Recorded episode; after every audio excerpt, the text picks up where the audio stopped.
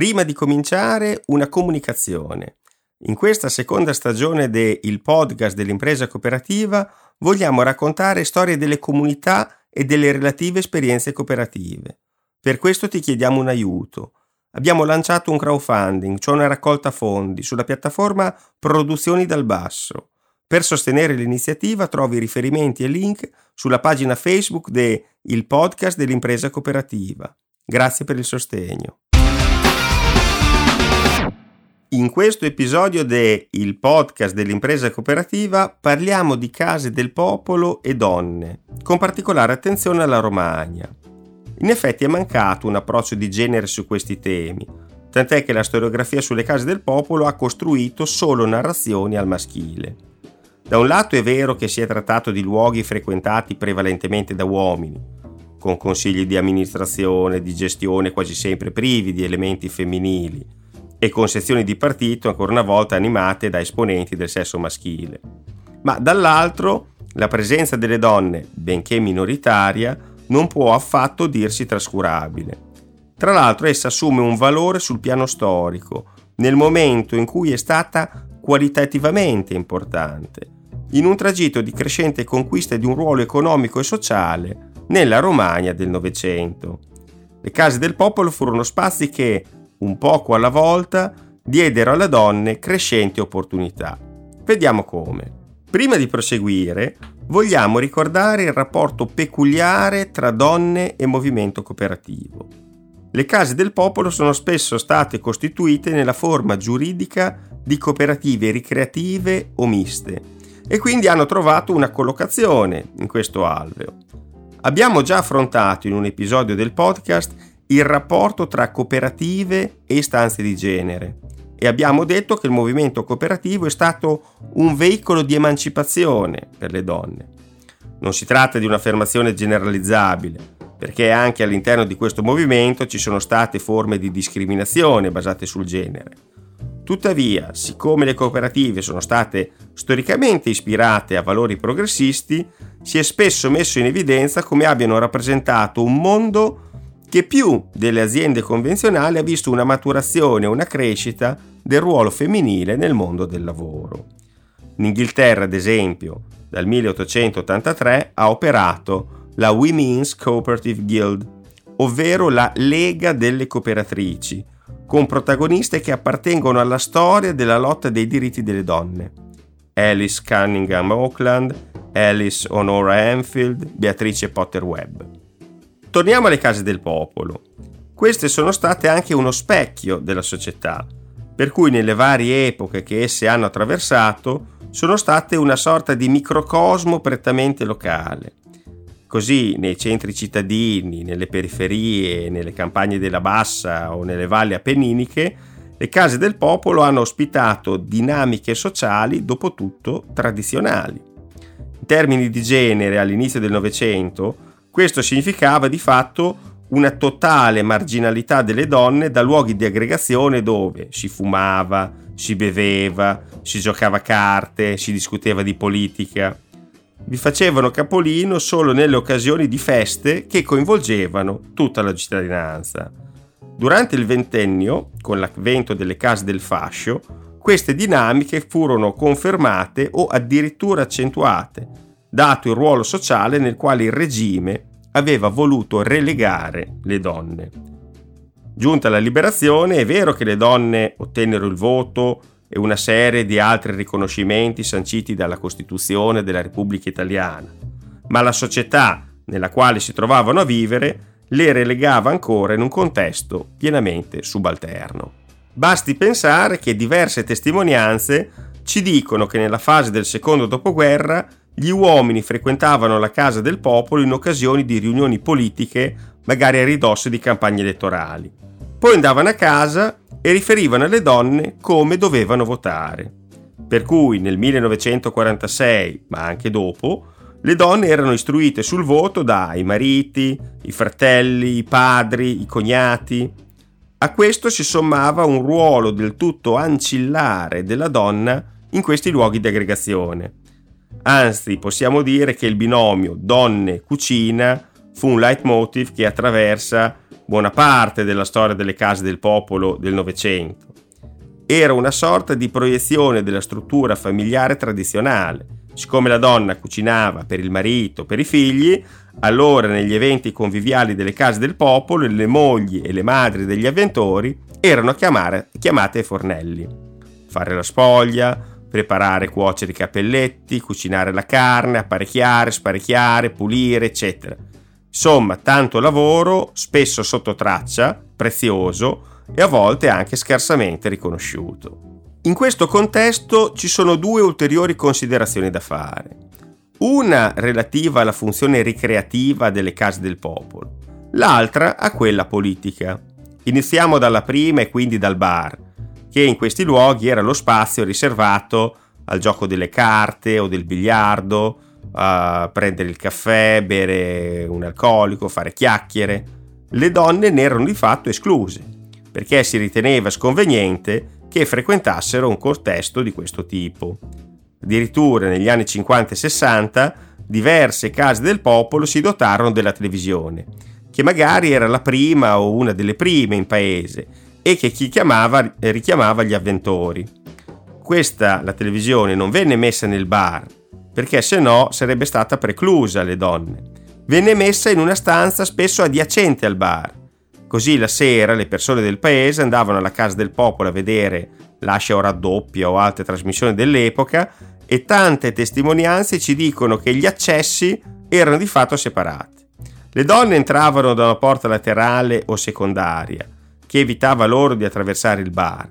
Gli uomini invece entravano al bar, salutavano, chiacchieravano e poi magari da lì si spostavano nella sala adiacente a vedere la tv. Veniamo alla seconda considerazione, relativa alla dimensione politica che permeava le case del popolo. Anche in questo caso, salvo alcune eccezioni, si trattava di ambiti frequentati in primis da uomini, soprattutto perché avevano più tempo da dedicare alle sezioni o al circolo e questo aveva prodotto ritualità e abitudini tutte al maschile, a volte decisamente poco amichevoli nei confronti delle donne. Era difficile per le donne accostarsi a quel mondo di militanza politica, dove gli uomini avevano appreso già nelle organizzazioni giovanili la gestualità, la postura, il tono della voce che accompagnava i contenuti. Era una fisiologia della relazione politica che poteva apparire aggressiva e al maschile siccome le donne si erano affacciate alla politica molto più tardi, non avevano esperienza di questi aspetti, oltre al fatto che serpeggiavano anche dei pregiudizi come il classico che le donne dovevano stare a casa. In un ambiente di questo tipo, molte donne faticavano a trovare spazio, ma nel contempo avevano bisogno di un ambito nel quale esprimersi e relazionarsi. Si fecero così strada visioni improntate al cosiddetto separatismo, è una pratica politica nata all'interno dei movimenti femminili che, in varie misure o diverse modalità, adotta la sottrazione delle relazioni con i maschi. Cioè di fatto si ritiene che il linguaggio e le dinamiche che si instaurano con gli uomini siano inficiate da una cultura sessista, di matrice patriarcale, e quindi pregiudichino le relazioni e la piena ed autentica espressione delle donne. Voi vi starete domandando, come sono stati superati tutti questi sessismi? Un aspetto fondamentale di questo processo è stato il ricambio generazionale. Può forse sembrare banale, ma è comunque necessario ricordare come il superamento delle tradizionali impostazioni sia stato in primo luogo possibile per l'impegno e le lotte delle giovani, che si sono scontrate non solo con i padri, ma spesso anche con le madri, interpreti di visioni comunque maschiliste. Nelle case del popolo, così come del resto in altri contesti, le principali ventate di progresso sulle questioni di genere furono portate dalle nuove generazioni. L'ingresso di giovani, anzi in particolare delle giovani, in questi ambiti ha portato a nuovi modelli. Quindi negli anni del miracolo economico, le case del popolo erano frequentate anche da bambini, magari in occasioni di feste o di ricorrenze particolari, ma spesso anche di eventi costruiti su misura per loro. Ricordiamo che c'era stato il baby boom, ovvero il grande aumento delle nascite nel secondo dopoguerra. Poi nelle case del popolo aveva talvolta sede la locale organizzazione dei pionieri italiani, che era ispirata allo scautismo ma con un'impronta pedagogica marxista. Questo associazionismo includeva sia i ragazzi che le ragazze e dunque nell'ambito di alcune attività che potevano svolgersi presso la sede, queste ultime frequentavano la Casa del Popolo. Per molte bambine il passaggio dall'adolescenza e poi all'età adulta significò passare dai pionieri all'Associazione Ragazze Italiane, ARI, che era un'organizzazione giovanile dell'Unione Donne Italiane, l'UDI, e poi passare all'UDI stessa. Più o meno lo stesso succedeva nel contesto politico riconducibile al PRI, Partito Repubblicano, che aveva una propria organizzazione di donne denominata Movimento Femminile Repubblicano. Quindi c'era contiguità fra organizzazioni femminili e spazi delle case del popolo. E questi luoghi dismisero un po' alla volta i connotati di contesti esclusivamente maschili che avevano avuto in passato. Le case del popolo divennero luoghi dove le donne svolgevano delle attività culturali o politiche, dove si celebrava l'8 marzo in varie maniere. A volte si organizzavano cortei, manifestazioni pubbliche, altre volte si tenevano dibattiti, cene di autofinanziamento e simili. Ad esempio, il movimento femminile repubblicano nel Ravennate era imperniato su un coordinamento provinciale che aveva la sede presso la Casa del Popolo di via Paolo Costa 2, che è comunemente detta Palazzo Spreti. Qui si organizzavano campagne, battaglie per l'emancipazione femminile, ad esempio incontri aperti al pubblico con docenti universitari, funzionari della pubblica amministrazione, esperti di diritto, medici, tutto sui cosiddetti temi di genere. E lo stesso facevano i vari circoli UDI in altre case del popolo. Per capirci, molte case del popolo diventano un luogo che ospita l'associazionismo femminile. Questo è un passaggio fondamentale. Vogliamo anche raccontare come presso la casa del popolo ronco a Forlì, nei primi anni Ottanta, fosse maturata un'esperienza unica nel suo genere. Un gruppo di donne prese in gestione uno stabile non più in uso, trasformandolo in un locale che univa l'attività ricreativa con l'impegno civile. Infatti il circolo Arci del Ronco aveva una struttura vicino al parco lungo il fiume, denominato Ronco Lido. Funzionava come bar ma aveva anche una pista da ballo e vi avevano fatto serate alcuni tra i cantanti più in voga in quel momento. Negli anni 70 fu oggetto di una ristrutturazione, cui seguì l'affido della gestione a una persona esterna e un successivo lento declino del locale, che finì per chiudere praticamente i battenti. Era frequentato anche da alcune iscritte all'UDI e eh, quelli del circolo Arci del Ronco proposero ma perché non lo gestite voi donne? Così questo gruppo di ragazze decise di iniziare questa impresa. Fondarono una cooperativa di donne denominata Iris Versari, in onore dell'omonima partigiana, e arrivarono ad avere fino a 200 socie. Gestivano il locale e pagavano un affitto al circolo Arci. Erano completamente prive di esperienza, ma anche entusiaste. Organizzarono una rete di solidarietà enorme per rimettere innanzitutto in sesto l'immobile, pulire, imbiancare, arredare, e chiamarono il locale La Cicala, in riferimento alla favola di Rodari dove si dice Chiedo scusa alla favola antica se non mi piace la vara formica, io sto dalla parte della cicala che più bel canto non vende, regala. Questo locale consentiva di operare come bar, pizzeria, gelateria e ristorante, ma soprattutto divenne un centro di aggregazione femminile, nel quale si discutevano i problemi delle donne, si tenevano manifestazioni culturali e politiche, eccetera. A detta delle testimoni dell'epoca fu un'esperienza bellissima, ma anche pesantissima, perché erano tutte volontarie, tranne una persona che aveva uno stipendio e stava in cucina o al servizio bar, e tutte le sere bisognava organizzare i turni di queste volontarie. Ma con questo sforzo si riuscì a far tornare il locale in auge diventò un luogo molto frequentato, anche da tantissime donne di Forlì e dintorni.